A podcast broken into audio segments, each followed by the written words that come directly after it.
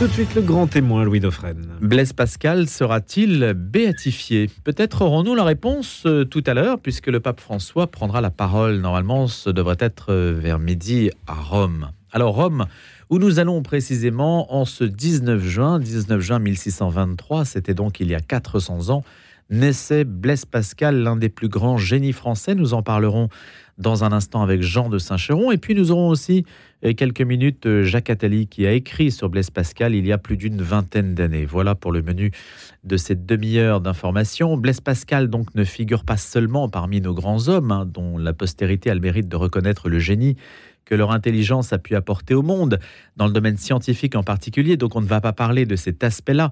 On va parler de Blaise Pascal qui touche le cœur de chacun et c'est la raison pour laquelle peut-être il pourrait nous être donné comme modèle et donc être béatifié. Que peut-il nous dire sur l'humaine condition sans vanité ni vernis?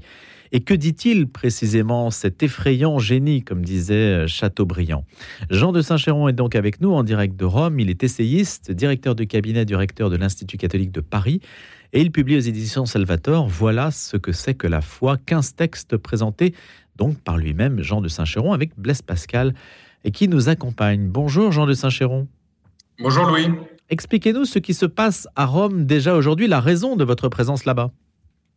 Alors, la raison de ma, présence à Rome euh, est très simple, c'est que cet après-midi, au centre Saint-Louis, euh, se tient euh, un colloque autour de la figure de Blaise Pascal, en présence de deux universitaires français, d'une professeure d'université italienne et de moi-même. Nous serons quatre, autour du cardinal Tolentino de Mendonça, donc, qui est le cardinal préfet du dicaster pour la culture et l'éducation, le ministre de la Culture du pape, dirons-nous.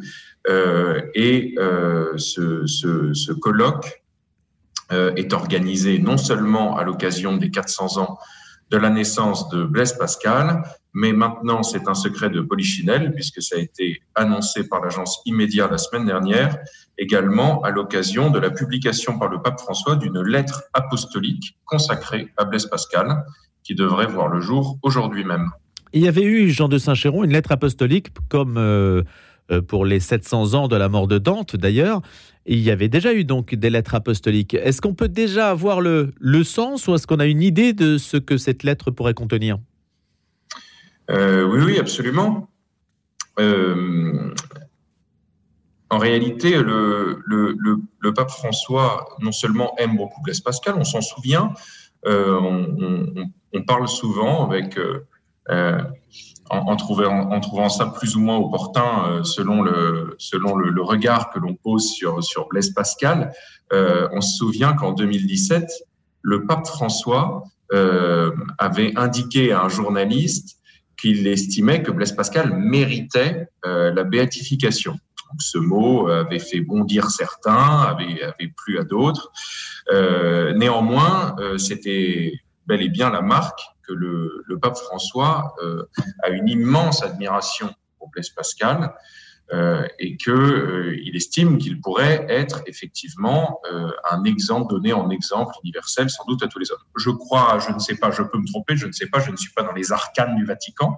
Je ne crois pas qu'il soit question de sa béatification aujourd'hui. Enfin, je, peux me tromper. Oui. Mais en tout cas, l'événement du jour, c'est bien la publication de cette lettre apostolique ça, c'est ça, c'est très très net. Et, euh, et, donc le pape François se saisit de la figure de Blaise Pascal, non seulement comme de la figure d'un des plus grands génies de l'histoire, vous avez dit, euh, mais également comme d'un homme qui est capable de parler à tout le monde. Ça, c'est vraiment quelque chose qui touche beaucoup le pape.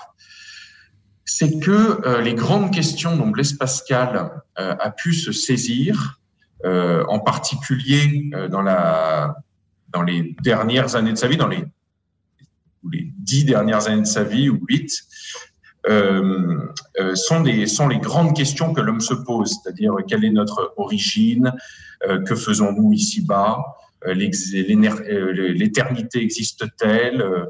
Est-il raisonnable de croire en ce Dieu que, que vénèrent les chrétiens, Jésus-Christ, le Dieu d'Abraham, le Dieu d'Isaac, le Dieu de Jacob, comme Pascal l'écrit dans son mémorial. Et alors, ce qui touche beaucoup euh, le pape en particulier, c'est que Pascal euh, réussit, commence avant de, de, se lancer dans les grandes considérations théologiques qui ne convainquent pas tout le monde au premier abord, il commence par parler de l'homme, de la condition humaine, de notre grandeur et de notre misère, de la, de la splendeur de notre raison et des ridicules de nos vanités. Euh, et en réalité, quand on ouvre Blaise Pascal, si on a, non seulement le cœur, mais l'intelligence un tant soit peu ouvert euh, et correctement disposé, on se reconnaît. Euh, il a tellement bien observé l'homme, Pascal, que c'est vrai que lire les pensées, souvent, c'est se reconnaître soi-même, se découvrir soi-même. Et pourquoi est-ce qu'il a fait ça, Pascal? Pardon, je suis un peu long, Louis, dans ma réponse, mais on, ne traite pas de Blaise Pascal en une demi-phrase. Et pourquoi est-ce qu'il a fait ça? Pourquoi est-ce qu'il a si bien parlé de l'homme? Eh bien, tout bonnement, pour que nous soyons tous d'accord avec cette conclusion que nous cherchons la vérité et le bonheur sans cesse depuis les origines de l'humanité et puis à l'échelle individuelle depuis euh, notre âge de raison, dirons-nous, et que nous faisons le constat que nous ne parvenons pas à connaître avec certitude la vérité, en particulier sur les grandes questions que l'homme se pose dont je viens de parler, ni à connaître un, bonheur solide et durable. Et donc Pascal dit, pourquoi est-ce que nous avons tous ce désir de vérité et de bonheur et pourquoi est-ce que nous n'y parvenons pas? Eh bien, peut-être qu'il y a quelque chose qui cloche et ça lui permet d'introduire là la révélation chrétienne, puisque pour lui, seul le péché originel est capable de répondre à cette condition étrange de l'homme, fait pour une, vie très haute euh, et qui n'y parvient pas, qui peine. Ah, Jean de Saint-Chéron, vous a quelque peu perdu. Je cite Pascal en écho à ce que vous dites, Jean de Saint-Chéron. Hein. Qu'est-ce donc que nous crie cette avidité, cette impuissance, sinon qu'il y a eu autrefois dans l'homme un véritable bonheur dont il ne lui reste maintenant que la marque et la trace toute vide, et qu'il essaie inutilement de remplir de tout ce qui l'environne, recherchant des choses absentes, le secours qu'il n'obtient pas des présentes, mais qui en sont toutes incapables, parce que ce gouffre infini ne peut être rempli que par son objet infini et immuable, c'est-à-dire que par Dieu même. Voici la réponse. Voilà donc la réponse que Pascal apporte à cette interrogation que vous soulignez, cette recherche du bonheur que tous les hommes ont. Cela est sans exception, nous dit Pascal, quelques différents moyens qu'ils y emploient, ils tendent tous à ce but. Jean de Saint-Chéron en direct de Rome. Jean, vous avez bien souligné cet aspect impropre à Pascal qui est de dire de partir de la condition humaine et des aspirations profondes de l'homme. C'est l'inverse de la démarche qui consiste à imposer une idéologie, un système, une vision, une vision toute faite et de la plaquer euh, sur, le, sur notre esprit. Oui, absolument. Euh, ben, comme, je le disais à l'instant, effectivement, il, donc il part de ce constat que nous cherchons tous à être heureux. Vous venez de lire ce passage extraordinaire qui est incroyablement marquant, puisque Pascal euh, note notamment, il, recherche, tous les hommes recherchent d'être heureux, ils tendent tous à ce but, jusqu'à ceux qui vont se pendre. Donc, vous voyez, il anticipe même l'argument de ceux qui diraient, bah non, euh, vous voyez bien qu'il y a des gens qui sont profondément dépressifs, il y en a même qui se donnent la mort, c'est tragique, etc. Et Pascal dit oui, mais étrangement, même ceux qui se donnent la mort, en fait, c'est parce qu'ils trouvent la vie ici présente tellement insupportable que d'une certaine manière, ils espèrent un mieux, ils espèrent une délivrance, ils espèrent un soulagement. Euh, même dans la fuite, il y a une expression de notre quête du bonheur. Et, et si cette quête du bonheur est tellement viscéralement euh, inscrite dans le cœur de l'homme, c'est tout simplement parce qu'il est fait pour le bonheur. Ce que nous dit Pascal, en fait, on fait souvent de Pascal un philosophe tragique, trop sombre, trop triste, rien ne va bien, etc. En réalité, il nous dit, attendez, on est, est-ce qu'on peut tous se mettre d'accord sur le fait qu'on est tous faits pour le bonheur, que c'est ce, que nous cherchons ici-bas, c'est, ce en quoi nous sommes en, c'est de quoi nous sommes en peine. Et, à partir de là, donc, comme vous, le disiez, Louis, aussi en lisant ce petit passage, sur le, bonheur disparu, euh, euh, la trace de cette avidité, etc. Qu'est-ce que ça veut dire en nous? Euh, C'est ce qui permet à Pascal donc d'introduire l'idée du péché originel, de dire ben voilà, en réalité, on, a on a comme un lointain souvenir du bonheur parce que l'humanité a été dans le paradis.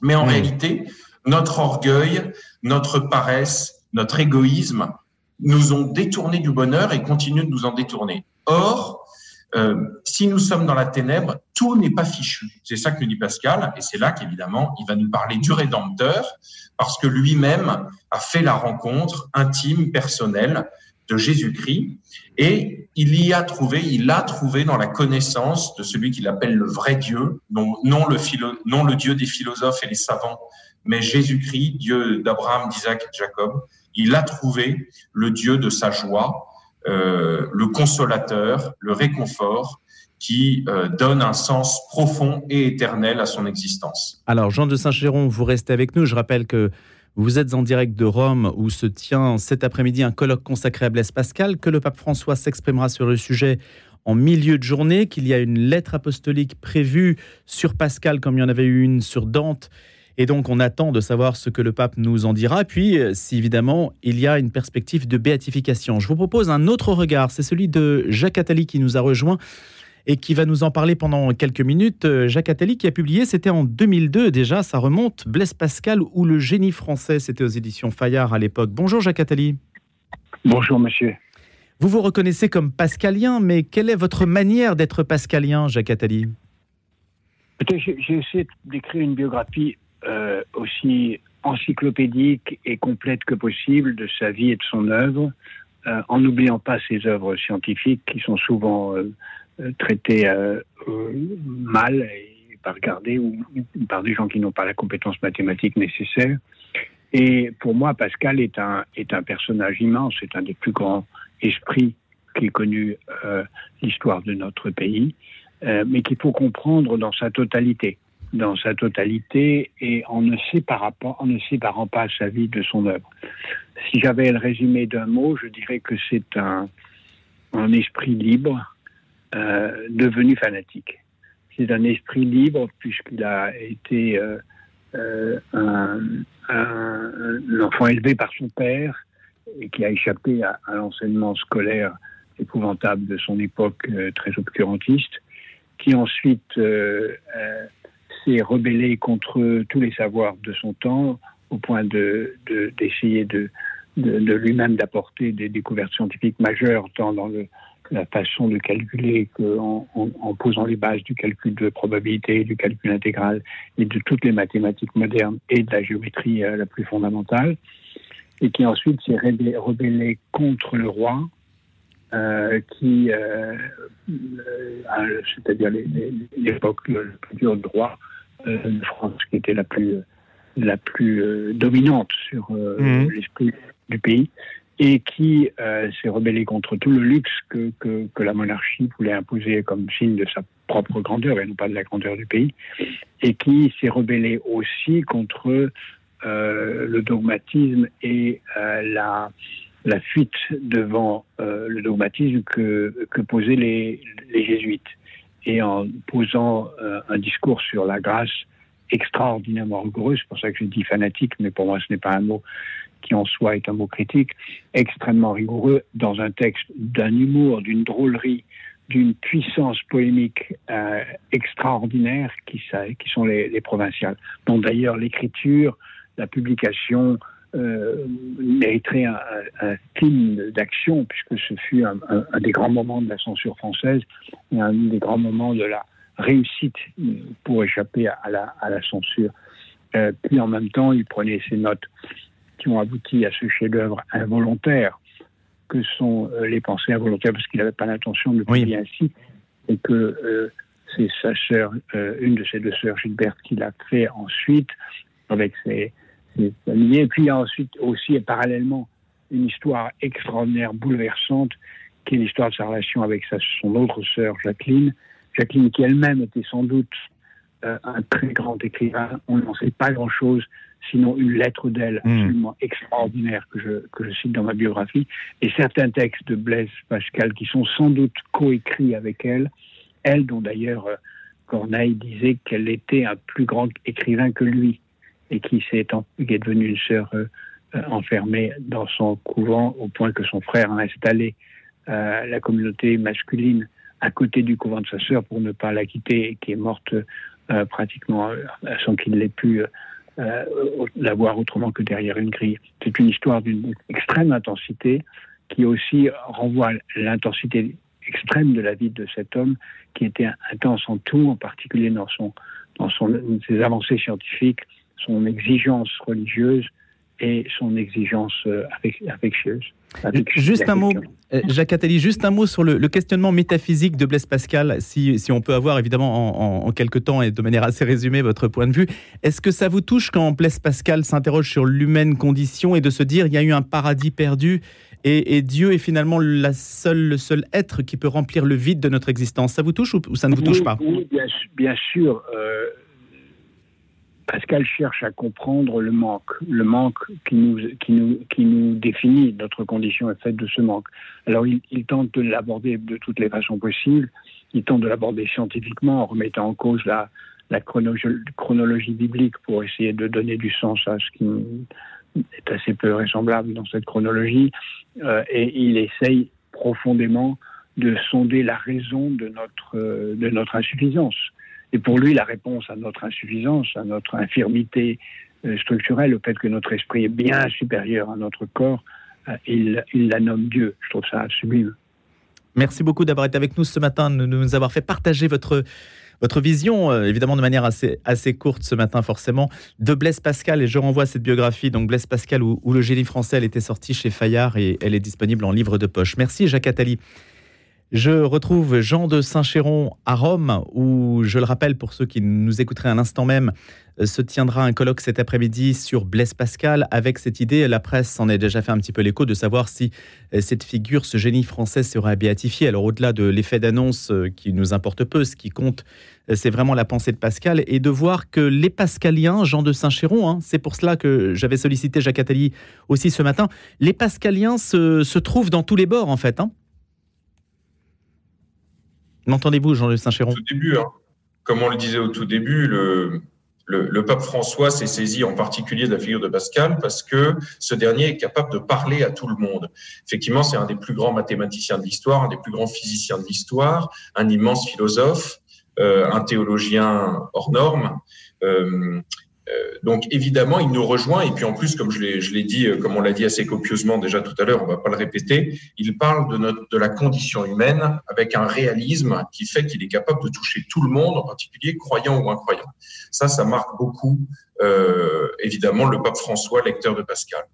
Euh, par ailleurs, je suis content que Jacques Attali ait dit un mot des provinciales parce que effectivement, on n'en a pas encore parlé, cher Louis, et c'est au moins amusant de, se, de constater que le premier pape jésuite de l'histoire euh, met autant en avant euh, l'un des plus puissants contempteurs de la compagnie de Jésus euh, de toute l'histoire. Pascal, en effet, dans la, dans la querelle des provinciales, s'attaque très violemment, hein, on peut employer le terme, aux jésuites qui eux-mêmes s'en étaient pris aux, aux philosophes jansénistes et aux philosophes et aux, théologiens jansénistes liés euh, à Port-Royal, euh, en particulier Antoine Arnaud, euh, Pierre Nicole, etc. Et les, les jansénistes de Port-Royal, constatant, découvrant le génie incroyable et puis la verve incomparable de Blaise Pascal euh, après sa conversion, après sa nuit de feu en 1654. Et donc en, janvier 55, Pascal vient faire une retraite à Port-Royal. Et, euh, euh, euh, Antoine Arnaud, euh, d'une certaine manière, se saisit de cet esprit si génial pour lui demander d'être leur porte-plume dans la querelle contre les jésuites, et c'est ce qui aboutira au provincial. Mais donc c'est quand même amusant que le pape François euh, mettre en avant, mettre en lumière celui qui a tellement tapé sur les jésuites avec à la fois tellement d'humour et en même temps tellement de génie, et en mettant la compagnie de Jésus devant ses contradictions, en particulier sur des choses où euh, on les attend pas, où on les attendrait moins. Je donne un seul exemple, en dehors des querelles de la grâce et de la casuistique, etc., la, la grande querelle, à la fin des provinciales, Pascal raille les jésuites parce qu'ils sont rétrogrades, en particulier parce qu'ils ont participé à la condamnation de Galilée. Et Pascal, vous voyez, il est à la fois très anti-moderne et très moderne. Euh, et, là, en l'occurrence, très moderne. C'est-à-dire pourquoi? Parce qu'il a une, c'est un grand scientifique. Il a une immense admiration pour l'esprit géométrique et pour la recherche scientifique. Et, euh, et, il dit aux jésuites vous avez participé à la condamnation de Galilée parce que pour vous, euh, qui êtes un peu, qui êtes des fanatiques, en réalité, ça entrait en contradiction avec la révélation divine, avec ce qui est écrit dans l'Ancien Testament. Il dit, mais vous marchez sur la tête. En réalité, la foi et la raison ne peuvent pas s'opposer, puisque le Seigneur nous donne cette raison à mettre au service de la révélation. Donc, si la science nous enseigne de manière sûre que la Terre tourne autour du Soleil et qu'on a l'impression d'avoir lu le contraire dans la Bible, eh bien, c'est qu'il faut réinterpréter la Bible. Ça ne veut pas dire que la Terre ne tourne pas autour du Soleil. Jean de Saint-Chéron, sans faire une thèse évidemment, est-ce qu'on peut résumer la controverse entre Pascal et les jésuites sur les deux autres points que vous avez mentionnés, la grâce et la casuistique? Alors, sur la grâce, euh, Pascal reproche, aux jésuites d'être pélagiens ou semi-pélagiens, c'est-à-dire de se placer euh, du côté de cette doctrine euh, qui estime que l'homme, d'une certaine manière, peut se sauver tout seul, ou en tout cas qu'il joue un rôle prépondérant, primordial dans son salut, alors que Pascal, lui, est du côté de la juste doctrine, pour le coup, où la grâce est première. Voilà. donc, il, il, explique aux jésuites qu'ils sont tombés, en gros, dans un dans un péché d'orgueil ou d'inconscience, de croire que l'homme peut se sauver tout seul euh, par ses propres forces. Et puis l'autre euh, grand élément, euh, le, grand lieu où il les attaque, c'est euh, la casuistique euh, morale, euh, c'est-à-dire que les jésuites avaient écrit de, de, gros manuels de casuistique où péché par péché, cas par cas, on détaillait, oui, là on a le droit de faire ci, là on n'a pas le droit de faire ça, etc. Et jésuite et Pascal raillent euh, l'hypocrisie mondaine en réalité des jésuites. Il dit, avec ces manuels de casuistique, avec cette morale relâchée, laxiste, en fait, vous ne vous préoccupez pas de savoir ce qui est juste, ce qui est bon, là où est le péché, là où n'est pas le péché.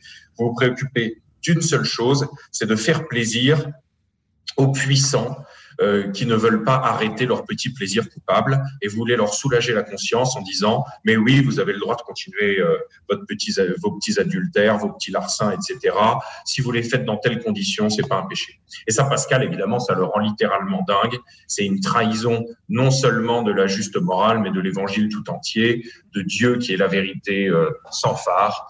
Et donc ça, ça donne lieu à des, à des pages à la fois savoureuse et puis euh, très, très profonde et géniale. Même si il ne faudrait pas, pour le coup, canoniser les provinciales euh, qui comportent aussi euh, parfois une certaine part de, de, mauvaise foi et de détournement de citation des jésuites. Il faut le reconnaître. Merci beaucoup Jean de Saint-Chéron pour cette analyse en direct de Rome où se tient donc cet après-midi le colloque consacré à Blaise Pascal et le pape François qui va s'exprimer en ce lundi 19 juin pour les 400 ans de la naissance du philosophe, du mathématicien, du physicien. Il y aurait beaucoup d'autres noms euh, qui pourraient encore qualifier le génie de Blaise Pascal, dont il faut rappeler qu'il est mort à 39 ans seulement et qu'il, 400 ans plus tard, continue à irriguer la pensée et à recevoir les hommages qu'il mérite. Jean de Saint-Chéron est l'auteur de Voilà ce qu'est ce que c'est que la foi, avec 15 textes de Pascal qu'il présente aux éditions Salvator. Et puis, il aura l'occasion de revenir sur notre antenne, en particulier chez Christophe Maury, pour en parler. Merci Jean et à bientôt.